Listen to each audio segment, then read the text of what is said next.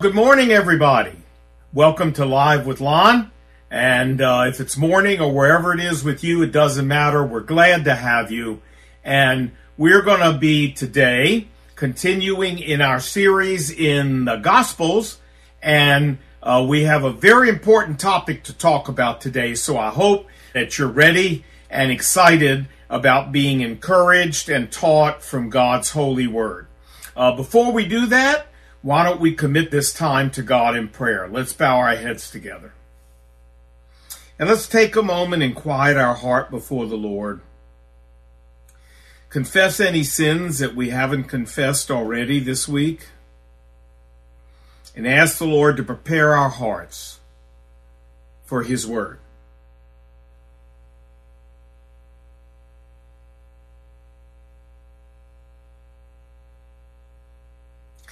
Dear Lord Jesus, forgive us for our sins as we confess them to you. Thank you for the promise of 1 John 1 9 that if we confess our sins, you are faithful and just to forgive us our sins and cleanse us from all unrighteousness. So do that for us, Lord. And now fill our hearts with the Holy Spirit and may He illuminate the Word of God to our hearts and apply it to our hearts this day. And we pray this in Jesus' name. And everybody said, Amen. Okay. Now, I told you I'm going to try to think of something little at the beginning of messages to give us hope. And before we dig in today, I'd like to give us Hebrews chapter 6. And we'll put that on the screen. Let me read it to you, beginning in verse 19. This hope, what hope is that? Well, up in verse 18, it says that it's impossible for God to lie. Impossible for God to tell a lie. And this hope, the Bible says, we have as an anchor for the soul, both sure and steadfast. So, uh, this is what I want to say to you today that one of the places we get our hope from is the understanding that because of who God is as a holy being, it is impossible for him to lie. It's not that he doesn't lie. No, no. It's impossible for him to lie. Were he to lie, he would stop being God. And so therefore, because we know that, and we have all the wonderful promises of God here in the Bible. Whoops. here in the Bible. Hey, it's live. What can I say? Here in the Bible, um, uh, this brings great hope to our lives, knowing that God must be true to his promises because he is God. So may that encourage our hearts and our souls today. All right, it's time to dig into the Bible, the whole Bible. I know you, I surprised you. Come on, the Bible, the what? The whole Bible and nothing but the Bible, and then apply it to our hearts. We're in a study of the Gospels. And we're in Luke chapter 11, filling in some things that Matthew's gospel uh, doesn't cover as Jesus heads to Jerusalem and the cross. So, let's look there without any further ado to Luke chapter 11. And uh, remember, Jesus has been speaking to a crowd and last week, one of the members of the crowd said, Blessed is the woman that bore you and that nursed you. And he said, No, blessed are the people who know the word of God and do it. So this is still happening. This the context here is that Jesus is still speaking to this crowd, and we pick up at verse 29. And while the crowds were thickly gathered together, he began to say, Jesus did, this is an evil generation. It seeks a sign, and no sign will be given to it except the sign of Jonah the prophet. Jesus calls this generation uh, here in Israel an evil generation. I think he's talking mostly about their leaders the Pharisees, the Sadducees, the scribes, the lawyers who were trying to kill him. But as a whole, it was an evil generation who refused to accept him as their Messiah. And he says, I'm not showing you any more signs, no more wonders, no more miracles except the sign of Jonah the prophet, which we'll talk about in a second. Now, this, this might seem to be a very unkind, even mean thing that Jesus is, is doing. Oh, okay, you won't believe in me? Fine. No more miracles. You know, no, no, this is not the attitude of Jesus. Folks, as I've told you before, we only have one month of Jesus' earthly ministry recorded in the Gospels out of one month out of 36. They, can you imagine the amount of signs and miracles he did up to this point? He's done scores, hundreds of miracles. And the reason he says I'm not showing you anymore is because, folks, he had showed them enough miracles that if they really wanted to believe, uh, they would have believed already.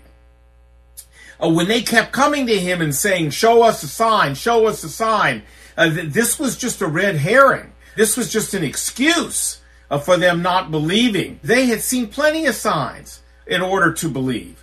And so Jesus said, All right, that's, that's it. If you haven't believed, I'm not showing you any more except for the sign of Jonah the prophet. Now look, he says in verse 30, For as Jonah was a sign to the Ninevites, so also the Son of Man will be to this generation.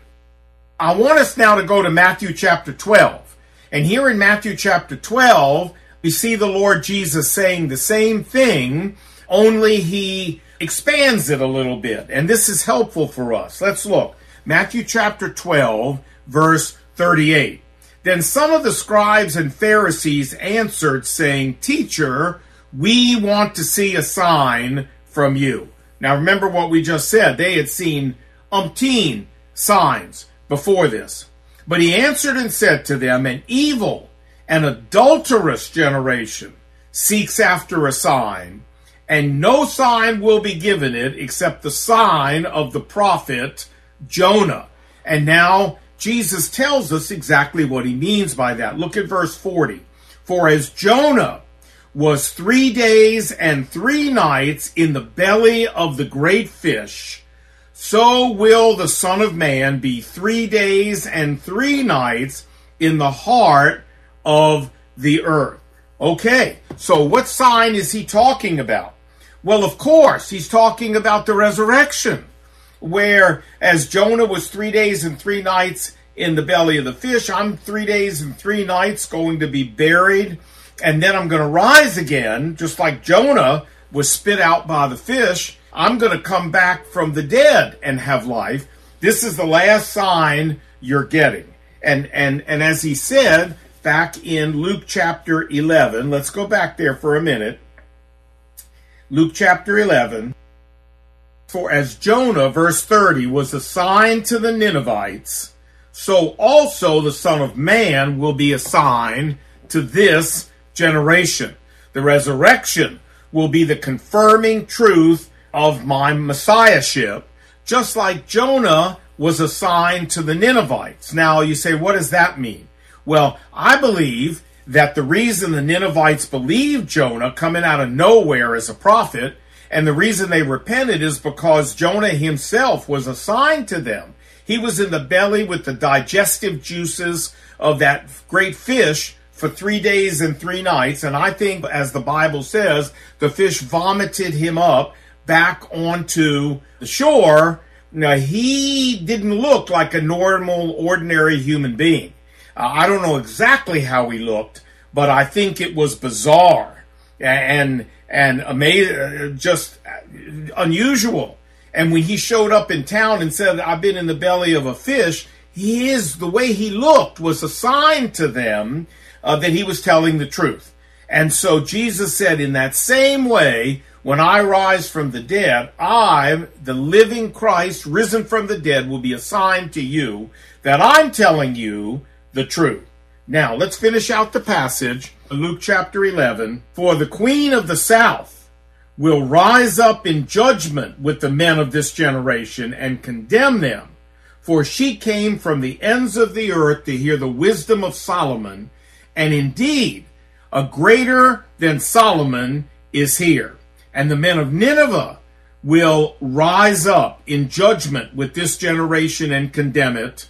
For they repented at the preaching of Jonah, and indeed a greater than Jonah is here. Who's he talking about? Well, of course, he's talking about himself. And uh, uh, this is the whole point. Now, we're going to come back to these couple of verses that talk about the Queen of the South and King Solomon in a moment. But right now, let me just say that uh, this is exactly what the Bible says that the resurrection was meant to be proof of his messiahship and his be his deity. I want you to look at with me uh, at Romans chapter 1. Romans chapter 1. Let me read the first several verses. Paul, a servant of Jesus Christ, called to be an apostle, separated to the gospel of God, which he promised the gospel beforehand by his prophets in the Holy Scriptures. The gospel, verse 3, concerning his son Jesus Christ our Lord, who was born of the seed of David according to the flesh. Now watch verse 4 and was declared to be the Son of God, deity with power, look, by the resurrection from the dead. This is my point, is that the resurrection was meant to be a proof positive that Jesus was deity, that he was the Son of God, that he was the Messiah. And this is what Jesus is saying in Luke chapter 11 uh, to this generation. This is what the resurrection is going to be for you. And whether you believe it or not, it's up to you. But I'm going to demonstrate to you, I'm going to prove to you that I'm who I say I am by the sign of the prophet Jonah, meaning the resurrection as Romans chapter 1 verse 4 says, declared to be the Son of God by the resurrection. Okay, now that's as far as we want to go in our passage because we want to ask our most important question, and you know what this is, so are you ready? Come on, here we go. One, two, three. So what? Yes, yes, yes, yes, yes.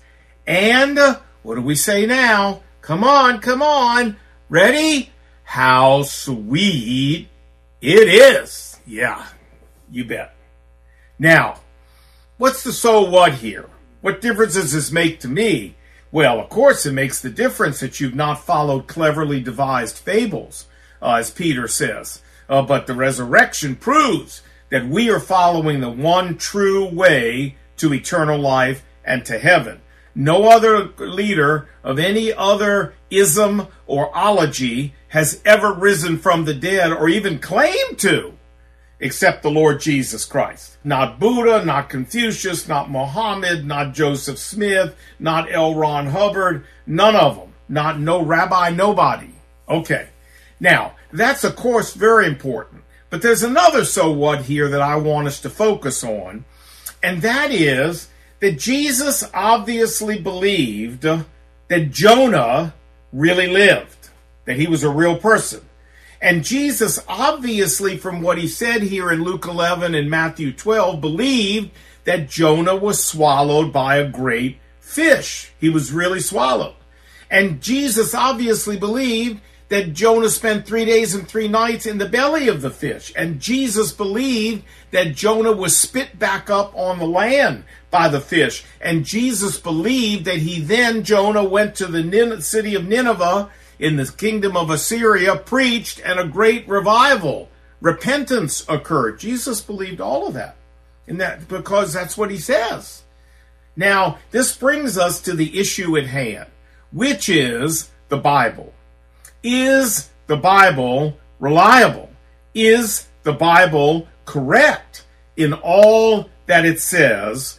And you know what? The problem is many of us, many professing Christians will say, well, I believe the Bible.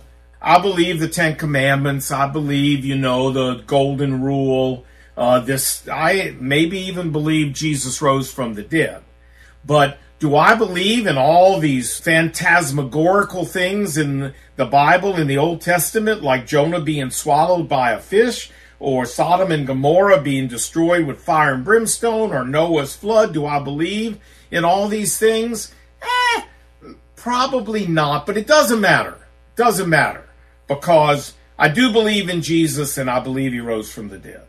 I'm sorry, friend. That is not one of the above selections. Now, you either believe it all or you or all of it is un, not believable. Uh, but there's no middle ground here because here's one of the reasons why our Savior, the Lord Jesus Christ, believed in it all. This is the whole point that I want to make as we close out today. Jesus believed in all these phantasmagorical things in the Old Testament uh, that most of us struggle and say, well, maybe that didn't really happen the way, nah, you know, but it doesn't matter. Uh uh-uh, uh, i am sorry.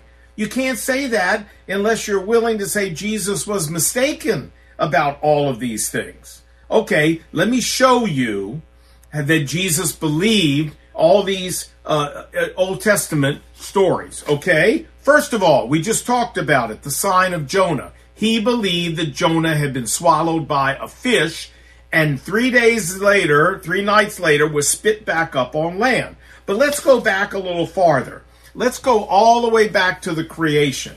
A lot of people will say, well, I kind of believe in evolution or theistic evolution. I don't really believe the Bible's uh, account of creation. Well, that's a problem because Jesus did. Let me show you that. Let's look at Mark chapter 10. Look what Jesus said. But from the beginning of the, look at this, creation, God made them male and female. For this reason, he's quoting the book of Genesis, Genesis 2.26. For this reason, a man shall leave his father and his mother and be joined to his wife, and the two shall become one flesh. So then they are no longer two, but one. Therefore, what God has joined together, let not man divide. Jesus believed in the creation account in the book of Genesis, chapter 1. He talks about from the beginning, not from the beginning of evolution, he didn't, but he didn't say that, from the beginning of creation.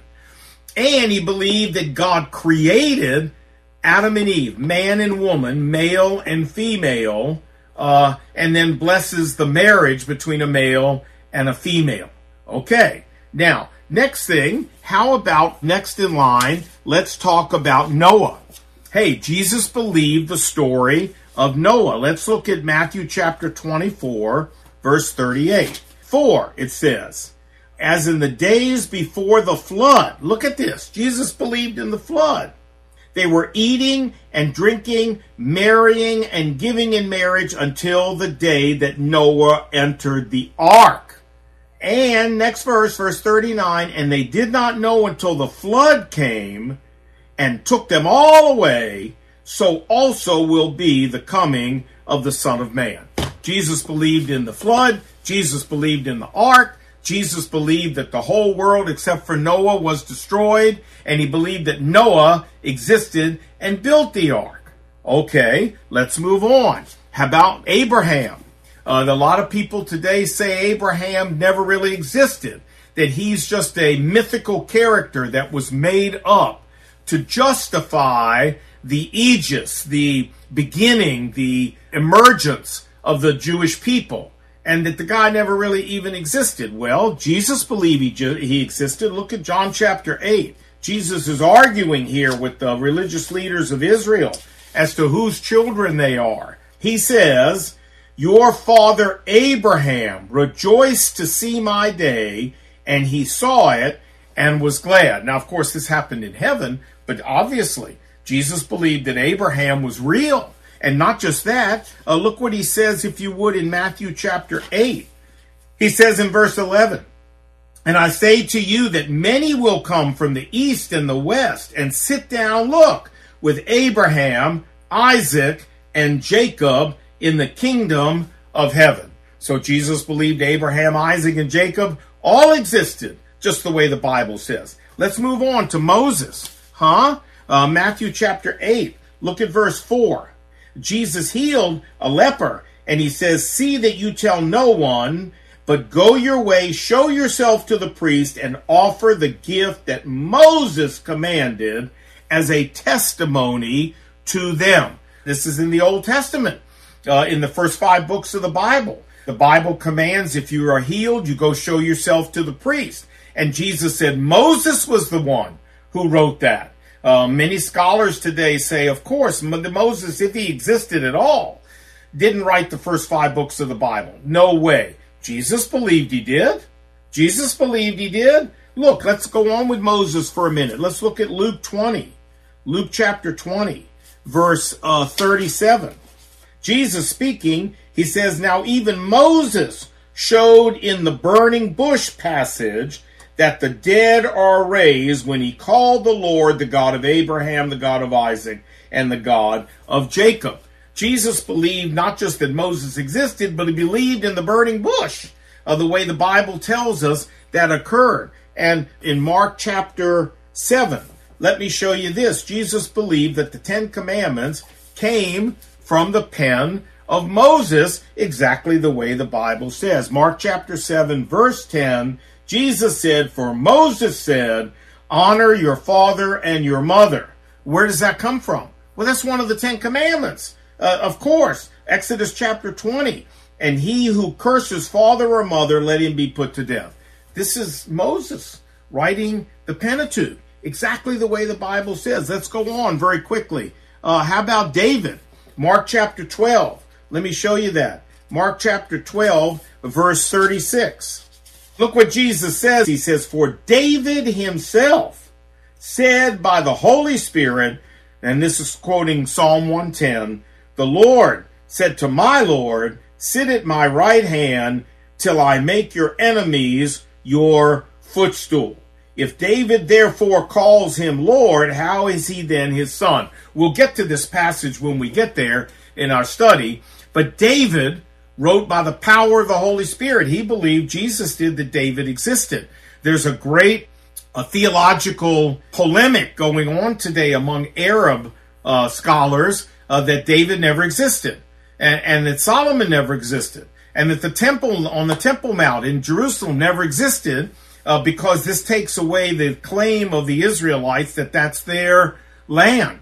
David, obviously, the Lord Jesus existed, and we read it right in Luke chapter 11. Let's just remind ourselves of what Jesus said in Luke chapter 11. He said, The queen of the south, the queen of Sheba, will rise up in judgment with the men of this generation and condemn them, for she came from the ends of the earth to hear the wisdom of Solomon. And indeed, a greater than Solomon is here.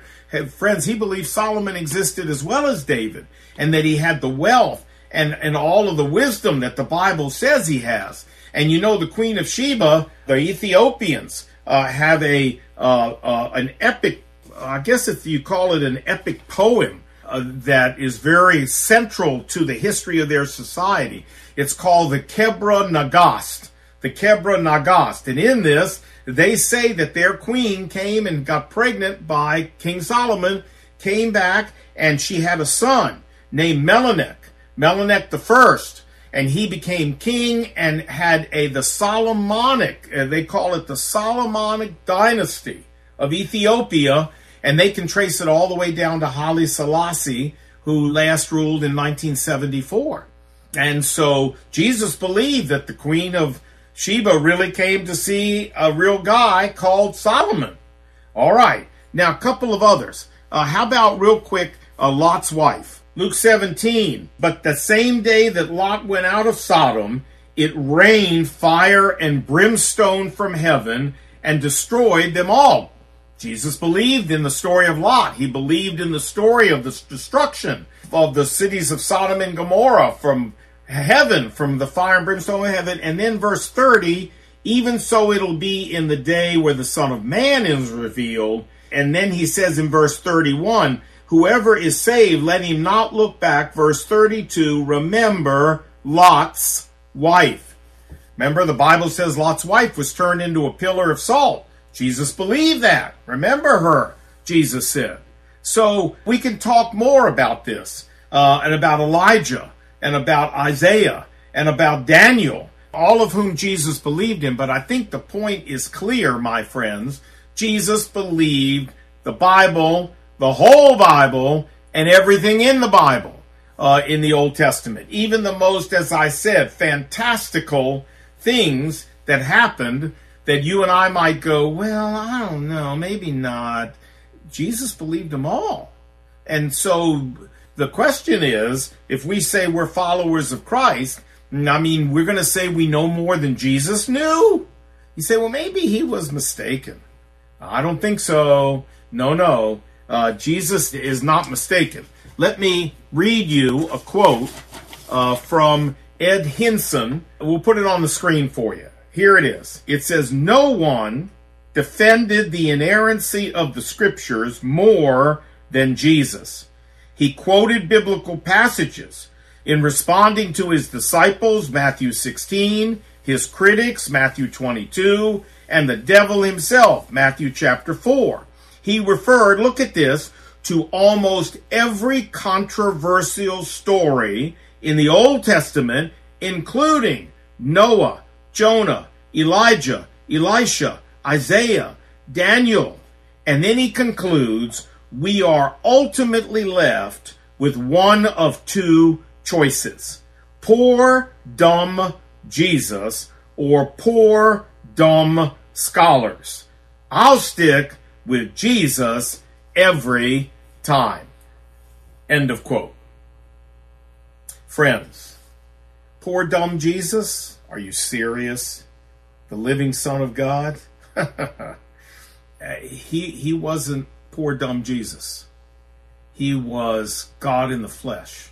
And he validated every one, as Ed Hindson said, every one of these phantasmagorical stories that we tend sometimes hedge on. No, no. The Bible's telling us the truth, the whole truth, and nothing but the truth. And I want to encourage your faith. My friends, Jonah really got swallowed by a fish. Uh, Noah really did build an ark, and there really was a flood. Uh, Adam and Eve really were created, male and female, by the direct hand of Almighty God. Abraham existed, Isaac existed, Jacob existed. Uh, uh, David existed, Solomon existed, the Queen of Sheba existed, Moses existed, the burning bush really did happen. All of this that we read about in the Bible, Jesus sanctions, Jesus approves, and says, Yes, those things are true. I believe them. And so I just want to encourage your faith, my friends. Don't be afraid to believe these things. Uh, you don't have to understand how they happen. I don't understand how they happen, but what difference does that make? With a God who's as omnipotent as the Bible says our God is? My answer is very simple. It happened because God wanted it to happen and because the power of God made it happen. And that's the end of the story. Period. And that's good enough for me. And you know what? That was good enough for Jesus, and therefore it ought to be good enough for you if you say you follow Jesus. Let me close with a quote by Harold Lindsell. Wonderful book. If you haven't read it, you need to read this book. It's called Battle for the Bible. The Battle for the Bible. It was written back in the 70s. And when you read it, you'll see that so many of the things he was predicting were going to happen when we departed from the Bible have happened.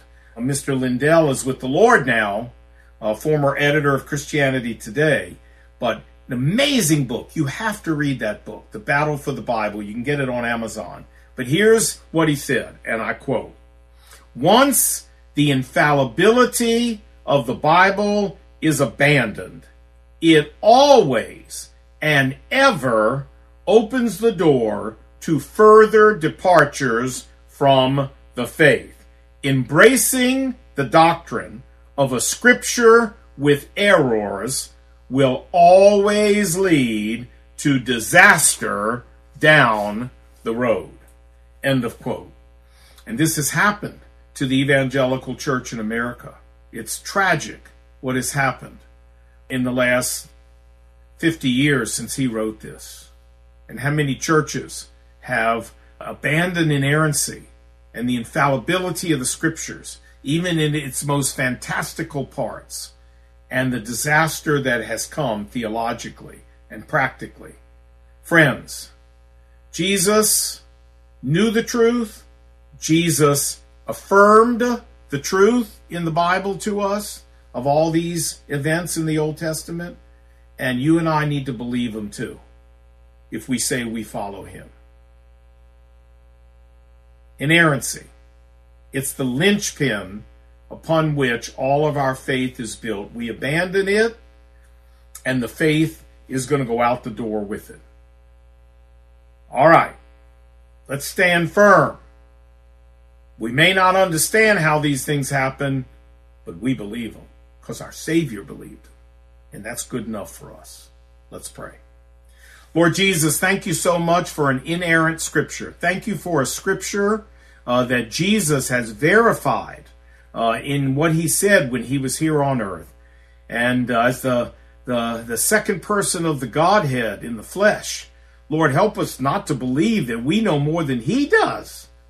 For goodness sake, help us to believe what he believed and affirm what he affirmed and stand on what he stood for knowing, Lord Jesus, that heaven and earth will pass away, but as Jesus said, my word will never pass away. And if our lives are built on his word, we won't pass away either, but will join him in heaven at the end of our earthly life. Lord Jesus, thank you for an inerrant scripture and help us to believe it and to base our life upon it. And we pray this in Jesus' name. And everybody said, Amen. Now that was preaching. you betcha. That was preaching. And if you like that kind of preaching, you join us next week, and I'll try, Lord willing, to give you some more. God bless you, and base your life on the Bible this week, my friends. It's trustworthy.